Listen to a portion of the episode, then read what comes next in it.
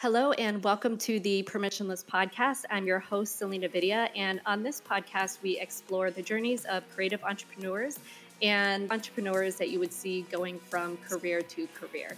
Today, I have a very special guest. I have Srini Rao. He is a best selling author and host of the Unmistakable Creative Podcast. He has candid conversations with people from all different backgrounds, professions, and walks of life. Srini, I first heard of you way back when I read The Art of Being Unmistakable, and it really spoke to me. It was a book that changed my view of the creative process and the creative side of careers because I was just making that shift in my life. And we ended up officially connecting in person and getting a chance to chat at a conference later. So the work that you do and the message you bring is really necessary. And I'm I'm very glad that you're joining me on this episode. Yeah, thanks so much for having me. All right, so I want to jump way back and I'm going to take it back to the beginning. So, where are you from originally? Well, that's a that's a funny question because I kind of grew up all over the world. Uh, I was born in India, but my dad did his PhD in Australia, so we left India when I was three months old. I spent four years in Australia. Went to pre kindergarten there, then we moved to Canada, where we spent four years in Edmonton, Alberta. Then we moved to Texas, where I lived for seven years between third and ninth grade. Then I moved to California, uh, Southern California, where I, where I went to high school. And then I went to Berkeley as an undergrad, lived in San Francisco for about a decade, came back here, realized that I like warm weather and sunshine, which is why I'm never going back to the Bay Area. and uh, in between that, stints in Brazil and Costa Rica. So I, I guess at the moment I'm from San Diego, but uh, but I've, I've kind of lived all over. Wow. So I always thought that I moved around and traveled a lot, um, but it is nothing in comparison to you. So that's that's very impressive, and I I feel like that's attributed a lot to just your your general way of adapting and creating things and changing. Do you feel that?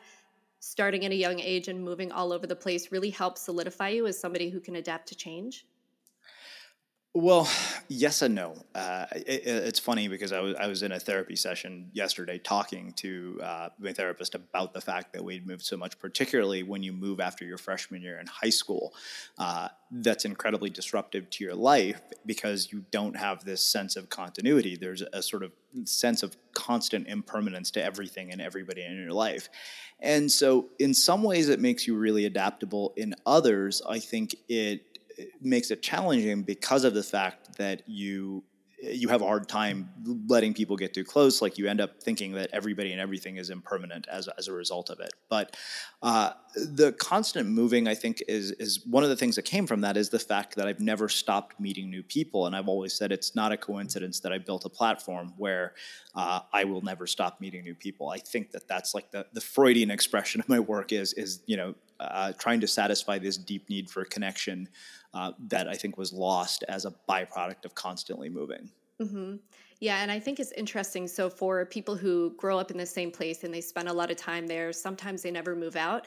It's really hard to connect with people from all walks of life because everything just seems so so foreign. The concepts, the way of life. Um, I lived overseas for a while, and you know, going to school there and then coming back to America, it was so different getting back into the education system and the way that people are taught, and even just the approach to balance and work and life. Um, so I, I definitely can appreciate that.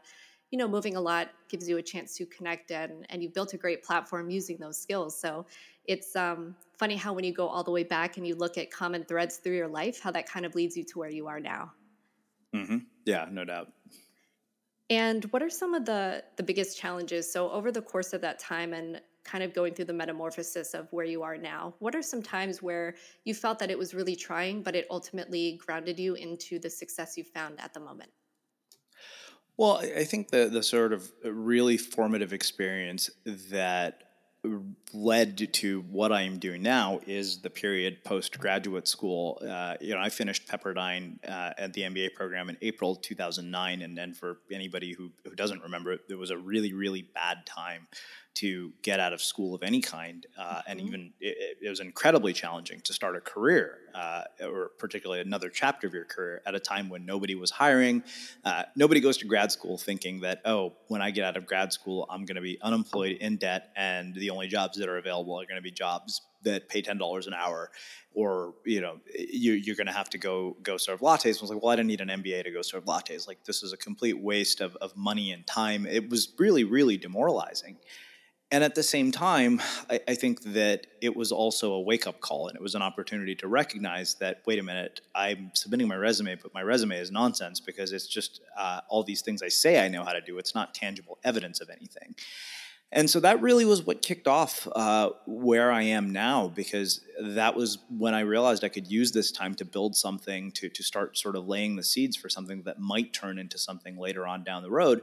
That period was also when I became an avid surfer. And I think that, that in particular was what really grounded me. Uh, I got to see that, okay, wait a minute, there ups and downs. I think that if there's anything that the ocean teaches you is that life, much like the ocean, is very dynamic. You know, you end up going through these experiences. You have ups and downs. You have highs and lows, uh, and and that's just part of it all. I, I, think that being a surfer definitely made me much more adaptable. But I, I think the experience of not having something go according to your plan is one of the the most valuable things that could happen to somebody if they want to learn to be adaptable because when something literally goes, you know, just completely shot to hell the way it, did for us when any of us graduated in April 2009, it forced us all to really re examine our lives.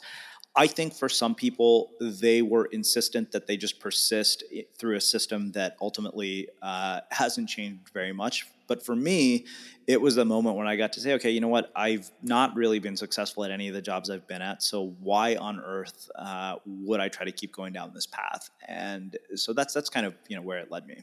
Mm-hmm. Yeah, and I I love that you're talking about the point, you know, in 2009 because I don't want to talk too much about about my my past, but I had to bring it up because it's so interesting. So I actually graduated that year too, and my path was going to be finance. I went to school for business and finance, and the point at which I am in my career now is because I could not go and find a job. I could not get hired. Nobody was hiring anything. So I do think there's a special kind of serendipity in things not going according to plan because the path that gets laid out in front of you could be something that you didn't ever imagine could be there that would turn out to be the perfect place for you. Yeah, no doubt. I mean, I, I, to me, it, has been the ultimate blessing in disguise, but it didn't seem like it at the time. Mm-hmm. So you did mention surfing, and I wanted to touch on that for a little bit. So the ocean does signify a lot of change, adaptability. It's one of the most powerful parts of nature in the world. Do you find that surfing is kind of a meditation for you, or is it a very mentally active type of sport where you're constantly on your toes? I think it is very much a meditation, but it's kind of a balance of both. I always say that you kind of live in the moment, but keep your eyes on the horizon because you you're always keeping your eyes on the horizon because that's where the waves are coming from. So you're trying to see, okay, is this next wave coming? But at the same time, you have to remain really present because if your mind goes somewhere else and you're trying to surf, you end up eating it on waves. But I think the part of what uh, makes it so meditative is the activity in and of itself forces a level of presence. For some strange reason, when you drop into a wave, uh, you're just completely absorbed by the experience. I don't think it's possible to think about anything else. Um, I think part of it is that the euphoria is so intense that it, it just overwhelms you with joy. And so you're really not thinking about anything. I, I, think pretty consistently, I can say, you know, I'm always in a better mood after uh, I get out of the water, even if it's an average surf session and, and, you know, the waves are really bad.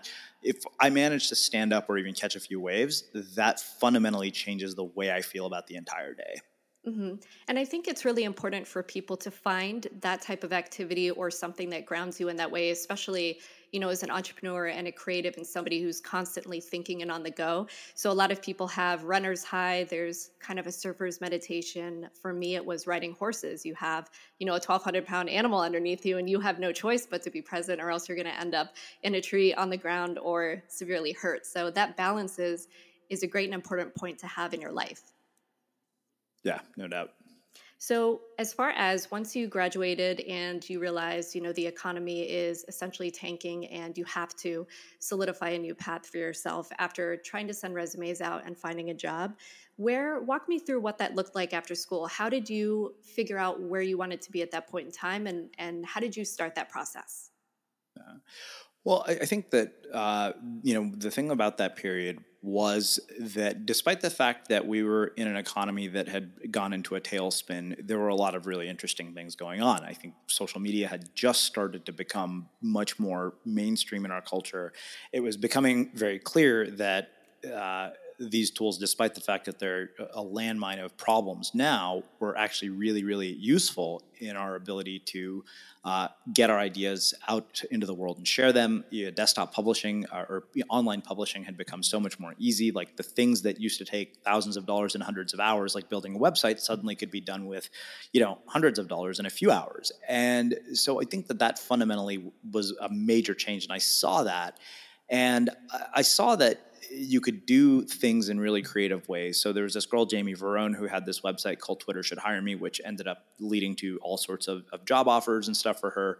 And I tried to replicate something similar by creating a website called 100 Reasons You Should Hire Me, but mine was an abysmal disaster because not only could I not come up with 100 reasons, uh, but it just it was poorly executed. But I, I think that what that in my mind lit was this idea that you didn't have to do things in a conventional way that what these tools gave us was an opportunity to be creative, was an opportunity to stand out. Because what had happened was we went from being in an economy that had rewarded people for fitting into almost overnight being in one that rewarded people for standing out. So, you know, prior to all of this, it was do you meet these check boxes that the the you know, resume machine looks for? Ivy League school, high GPA, all that stuff. You in particular probably know that firsthand because you wanted to work in finance. Mm-hmm. And suddenly that was gone. Uh, that the only way that you were going to stand out was by actually not hitting all those check boxes. In fact, you're better off if you stood out. So for me, you know, I, I enrolled in this online course about how to build a blog. that uh, kind of evolved with time. You know, I got better at it, and and, and uh, that was the start of interviews. One of the lessons in that course was to interview somebody as a way to get traffic to your website. And instead of interviewing one person, I st- ended up starting a weekly series, and that series ended up uh, turning into a podcast for bloggers, which four years later was subsequently spun out and, and into what is now the Unmistakable Creative. Mm-hmm. I think the important point that you brought up is the idea of taking action. So, you know, I've looked through resumes of people in the past when I had to hire, and sometimes people come out of school and when you look at them on paper, they look great, right? They have the knowledge from school. They did certain courses, they did certain um, tests with other people and presentations. But when it comes down to it, you have to look for the person who has decided to take action and has something to show, whether that's you know building a website to represent what they're about getting creative um, you know with your idea and the person that you had mentioned prior or even simply recording interviews and creating blog content. And i think a lot of people today get lost in that because they there's so much opportunity to express yourself, but there can also be so much backlash in the social world that we're in that sometimes people get petrified and frozen because they they don't know how to deal with um, anything negative really because they're kind of in that positive bubble through school and then they get out and the real world is extremely scary at that point Mm-hmm.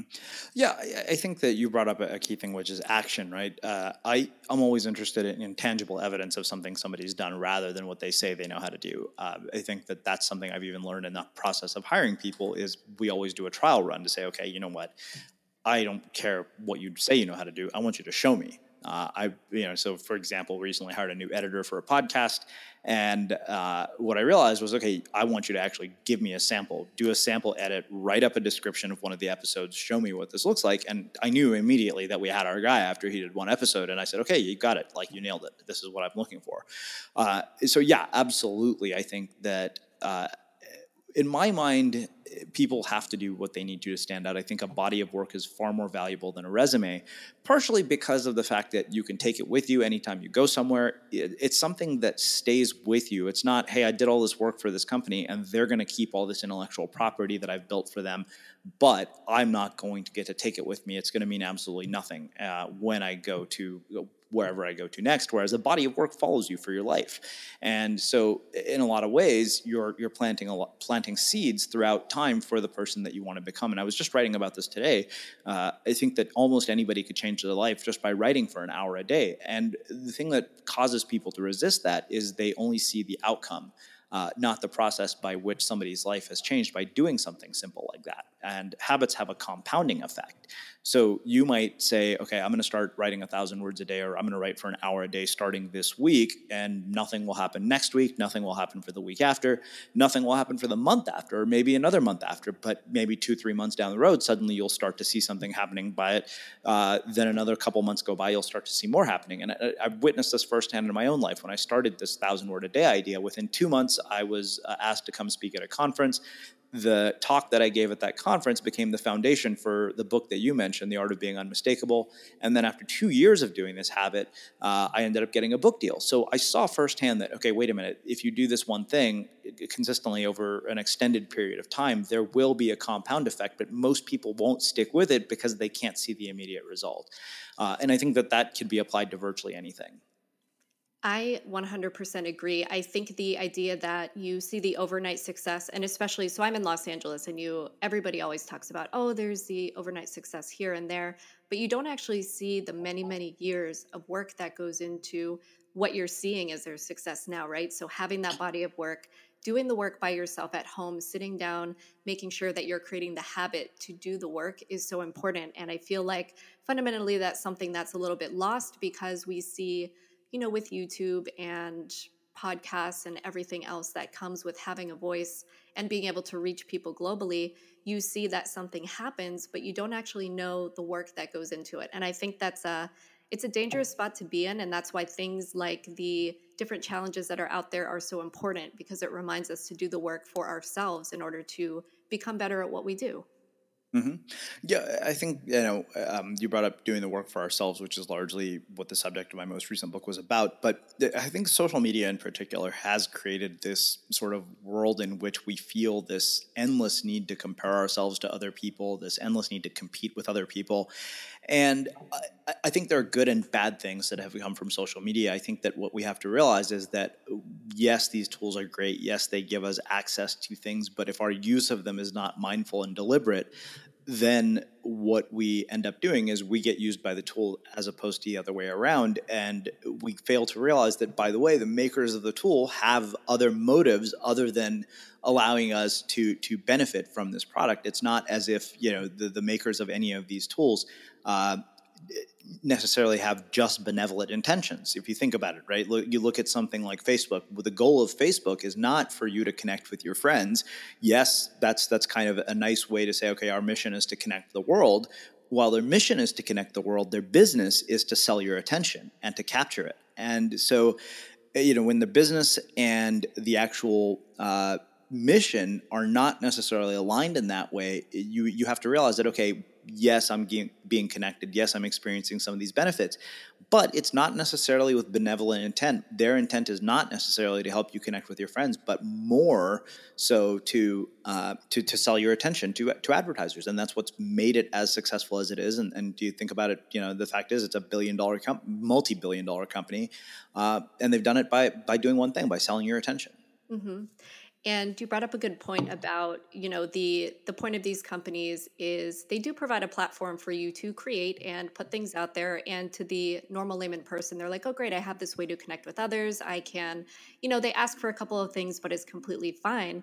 And I think the getting the external validation can be a dangerous place because you put things out there, you want to connect with people, you know, especially Facebook and YouTube, you wait for comments or interactions with your posts and I know you've brought up the idea, I believe you call it the team of rivals, where you have your inner circle of people who provide you feedback and can be constructive. And I'd love to hear you talk about, um, you know, what what the concept of that is and why it's important.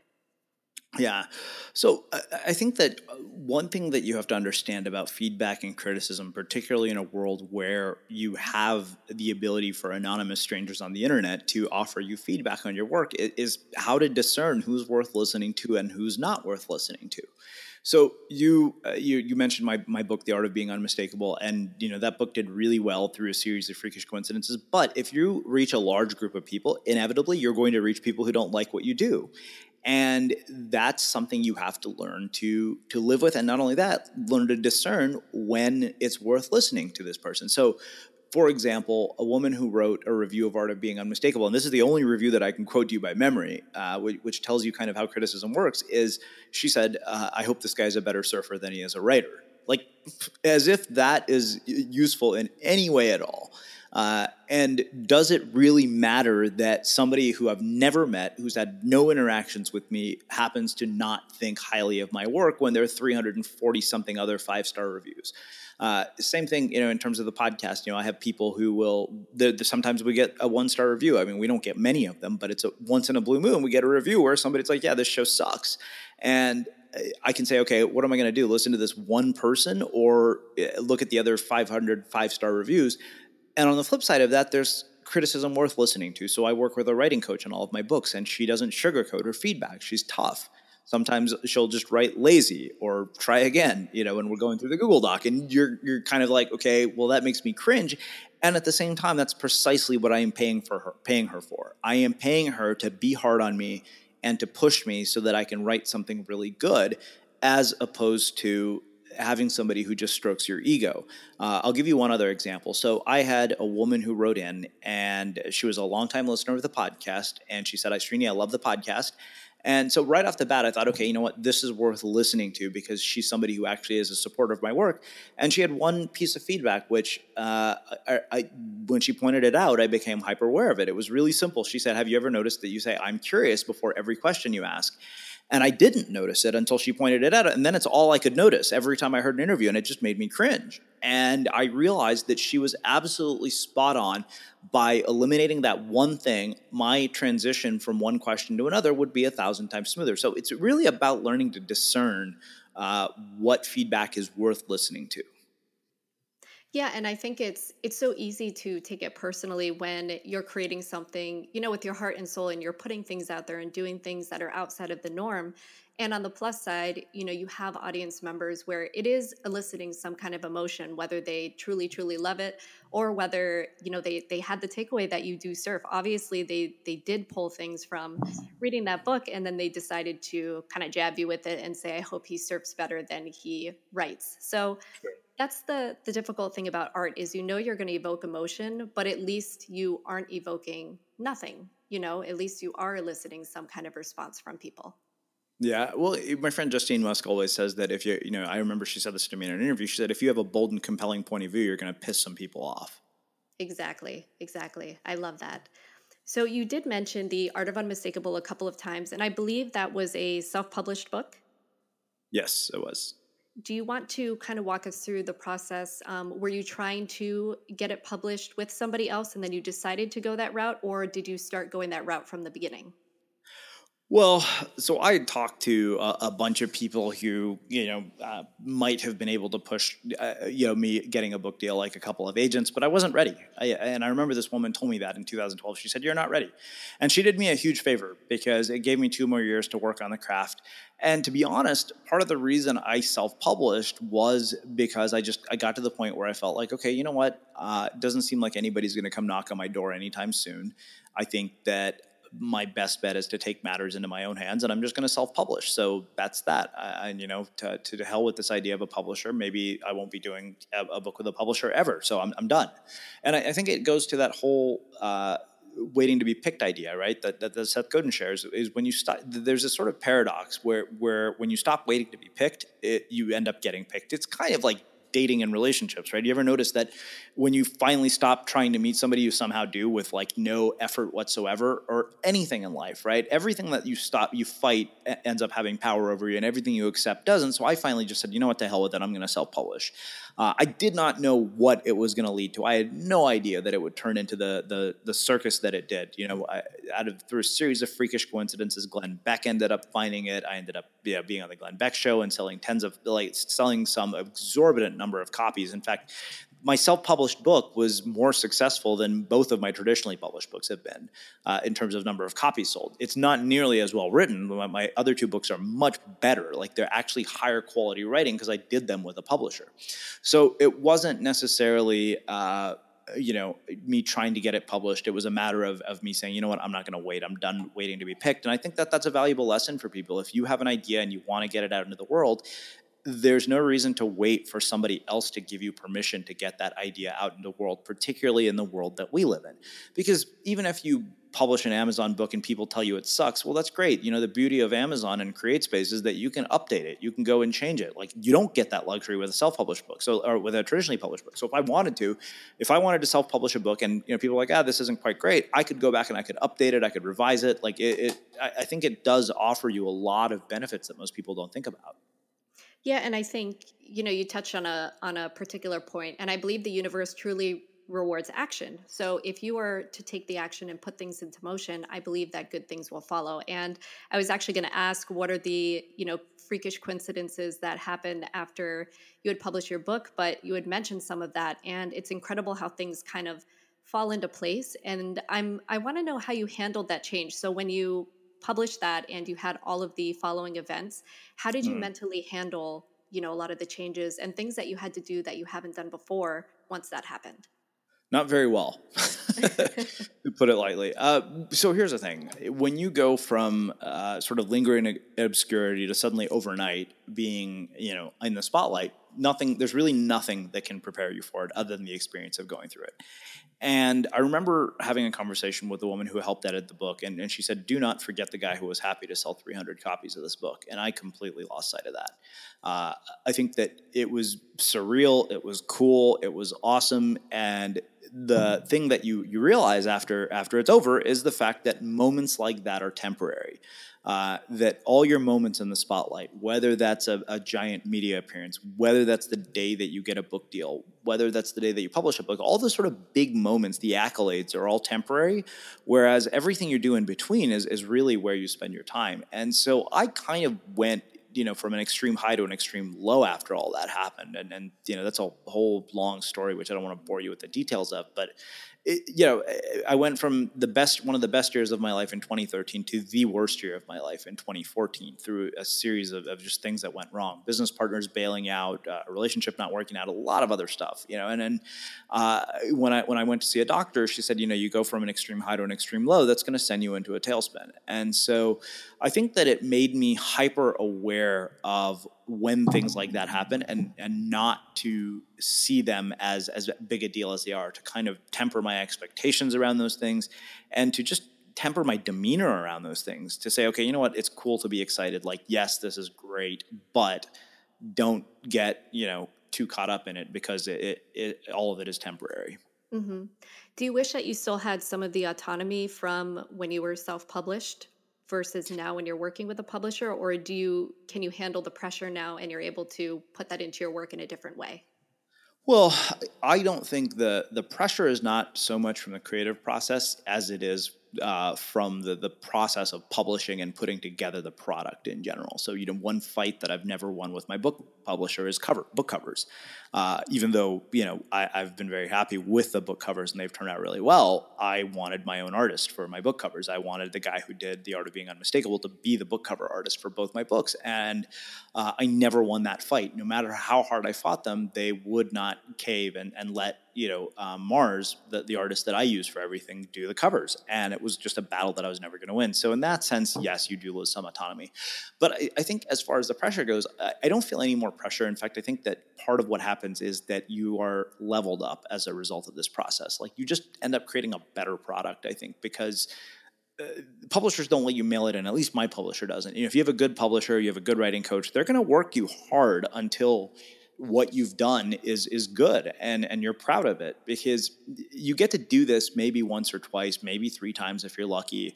And what people don't realize is that this is something that your name is going to be on. And if you don't get to do it more than once make sure it's something you're proud of. I've, I've seen people sign lousy book deals and publish lousy books at low advances simply because of the vanity of, of having their name on a book that a publisher vetted. I mean i knew somebody who paid a publisher in order to to have her book published. And I'd never heard of anybody doing anything like that. And and that's just you know I, I think that sometimes your vanity can get in the way of, of creating any real value.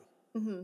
Yeah, and sometimes you know the vanity, especially if you aren't able to create that value, can be a not necessarily a black mark, but it does set a precedent for how people will view your upcoming work if you start off on the wrong foot. So I'm really big of the mind take the steps slowly, do the action, do what you need to do, and don't jump to something that may seem too good to be true because you may just kick it off on the on the wrong foot and it won't lead to what you're truly seeking.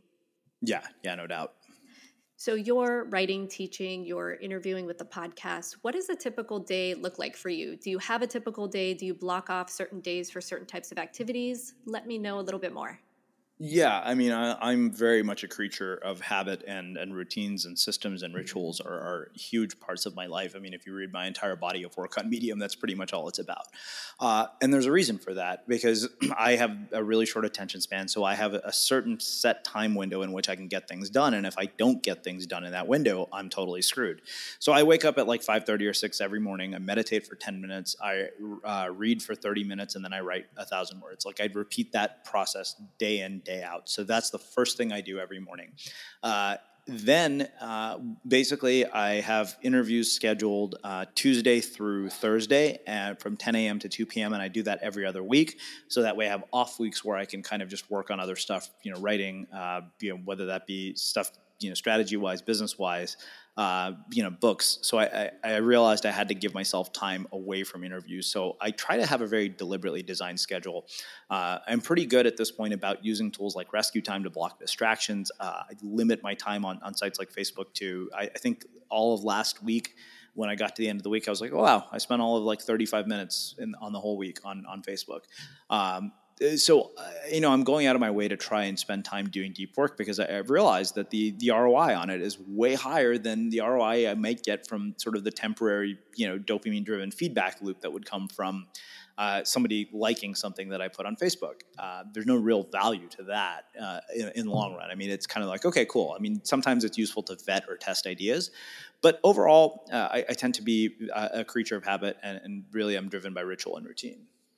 And I love that because I feel like when you wake up in the morning and you really pour into yourself and you're doing activities that really ground you, it takes away from the reactivity that I feel we have now, especially with social media and you know even having your inbox filling up every morning so for mm-hmm. me i i can't look at my inbox before 9 or 10 a.m because i instantly go into the reactive mode where i feel like i have to reply to people or i just set unnecessary pressure on myself because in my head I feel like they're waiting for me to reply, or I feel like on social, you know, they're wondering, oh, why hasn't she replied back? And it's just that negative talk that that happens in your brain when you allow the world to infiltrate before you really ground yourself.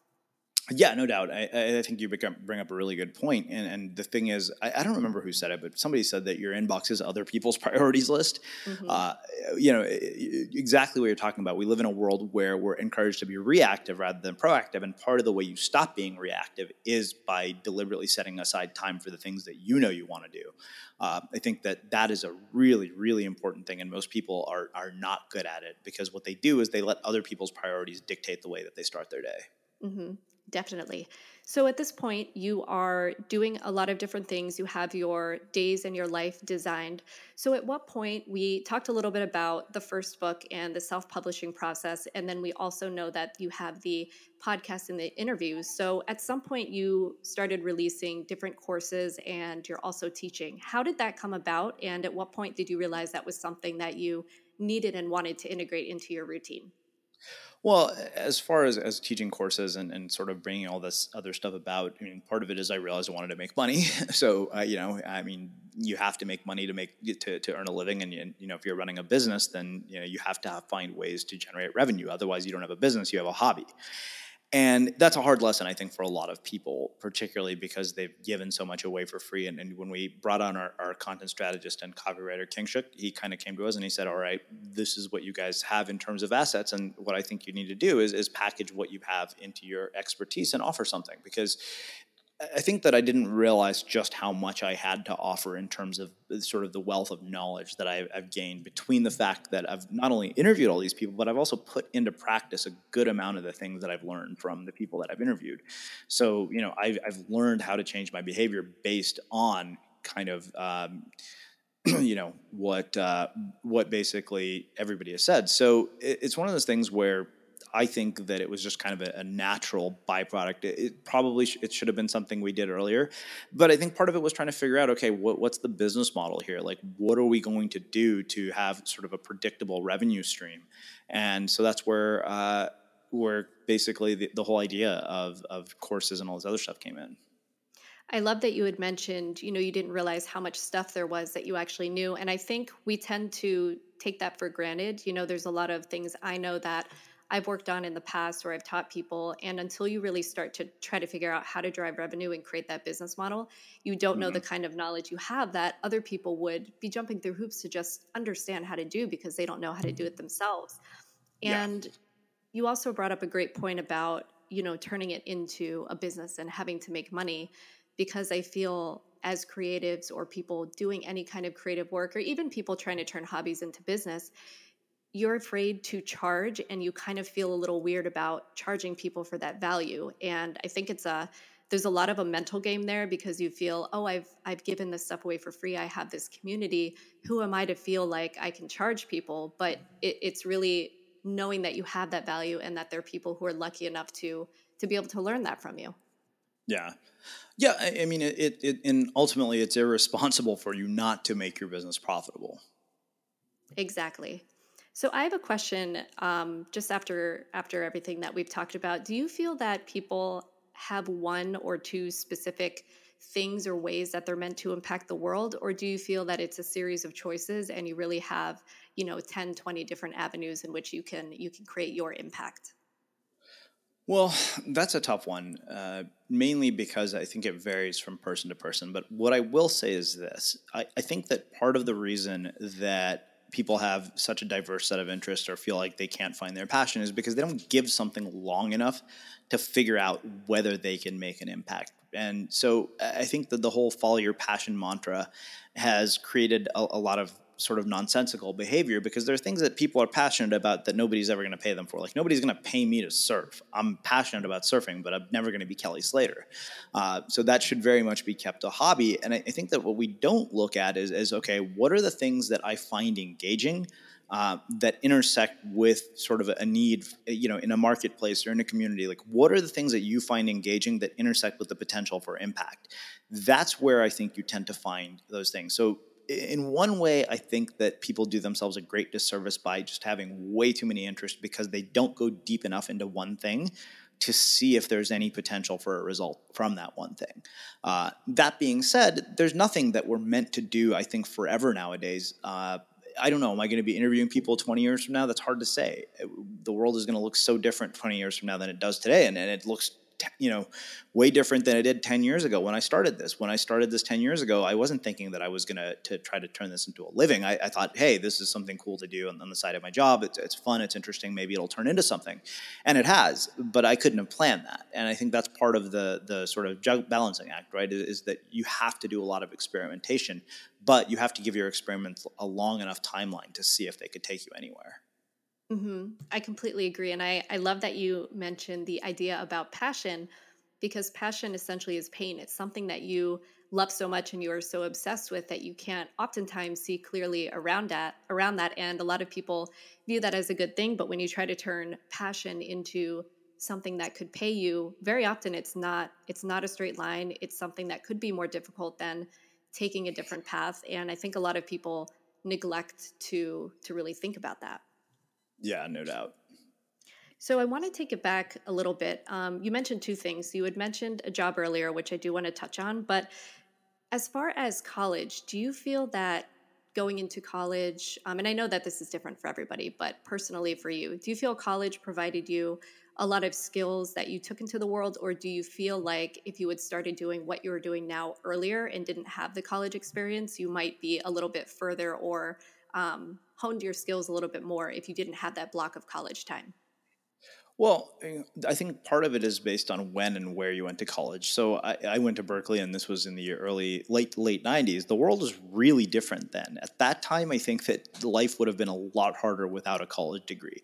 Do I think that I learned things in college that have served me in my jobs? No, not necessarily. Like I, I got an economics degree. Most of what I learned in college, at least from an academic standpoint, I'd never use.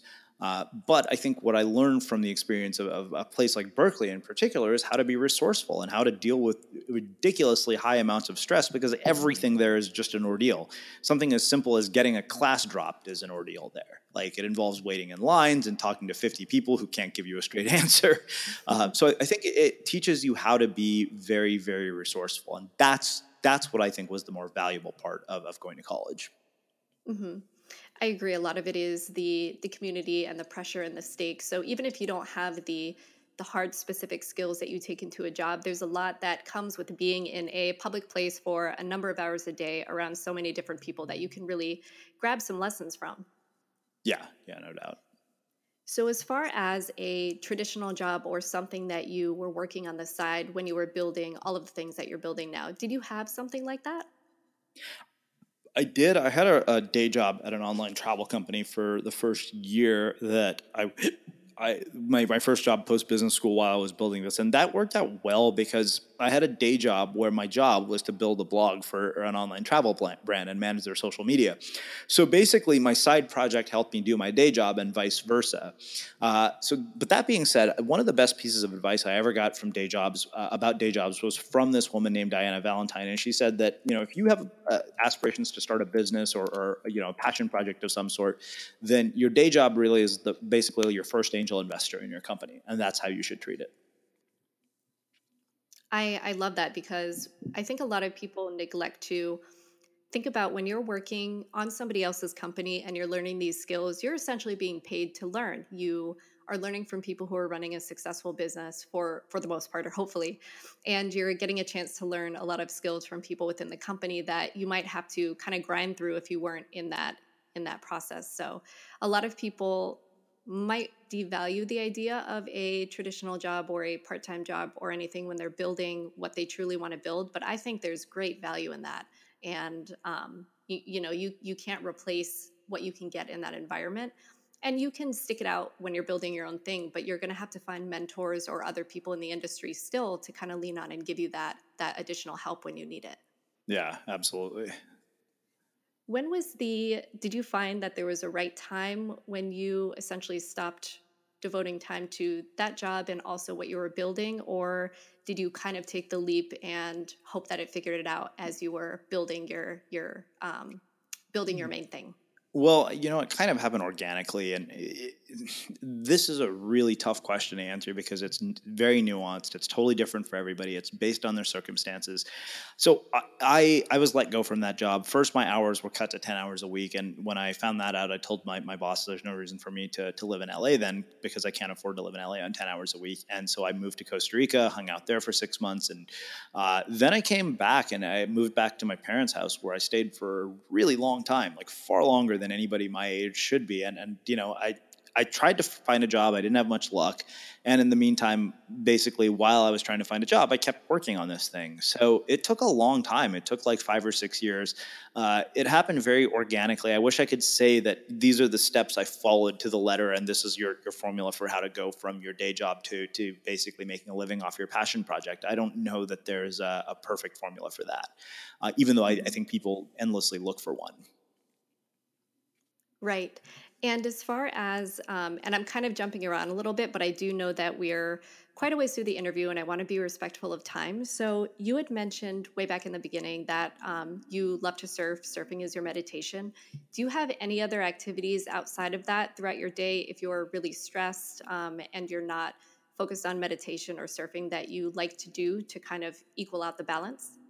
Yeah, I mean, this started recently, but I, at, the recommendation of a friend, I, I, joined a CrossFit gym, and it's like a total ass kicking. Like you get in there and you hate every minute of it, but you feel amazing when you get out. Um, so that's been really, really eye opening. I think it, it's kind of taught me a lot about persistence and, and fitness, and uh, I think it just makes you appreciate your habits and your health a lot more because you're doing such a hard workout.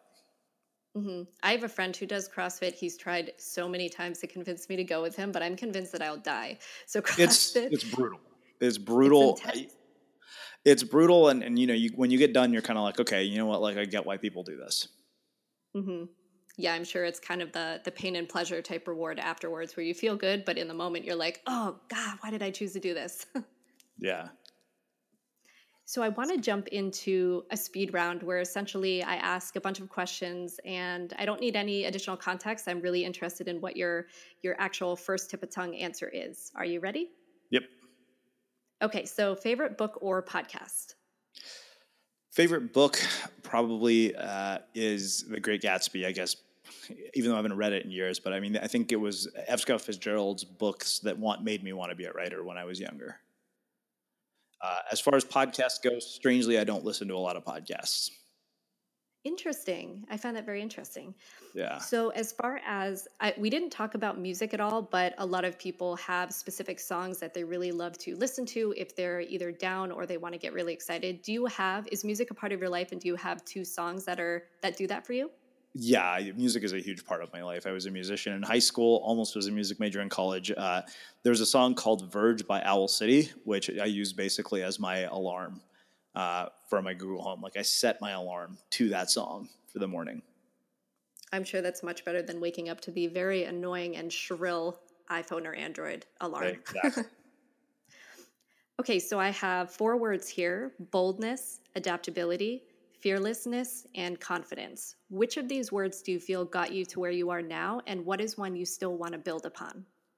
Uh, definitely boldness. I think that that's really what, at its core, if you look at the way that we have, have done things with Unmistakable, um, yeah, we've definitely been bold in terms of the way that we've gone about things. Uh, as far as what I want to develop now more is probably confidence. And as far as somebody in your life, it could be somebody you directly know or somebody that you listen to or watch from afar. Who do you feel truly lives permissionless? Who do I feel lives permissionless? You know, I have a friend in Colorado uh, who is an executive coach for startup founders, a guy named Joseph Logan, and I think he really is. He's the embodiment of that in a lot of ways.